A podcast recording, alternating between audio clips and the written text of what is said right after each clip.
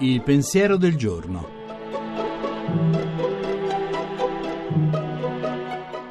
In studio Paola Ricci Sindoni, professore ordinario di filosofia morale. Viviamo forse nell'epoca delle post-verità? Non è una domanda oziosa, se è vero che questo termine, post-verità appunto, circola sempre più spesso nei discorsi pubblici. Su Google è possibile trovare 30.000 risultati e nel 2016 è stata indicata in Gran Bretagna come la parola dell'anno. Ma cosa significa?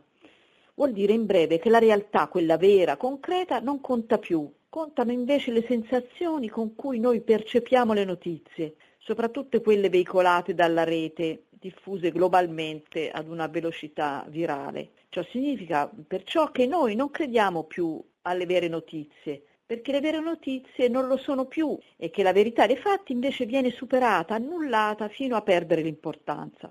Sarebbe troppo semplice chiamarle bufale queste post-verità. L'incredibile ascesa di Donald Trump, ritenuto un candidato debole, mostra invece che l'organizzazione telematica è capace in pochi mesi di spostare preferenze.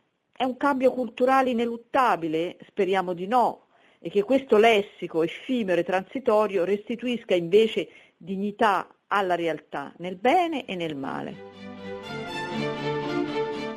La trasmissione si può riascoltare e scaricare in podcast dal sito pensierodelgiorno.rai.it.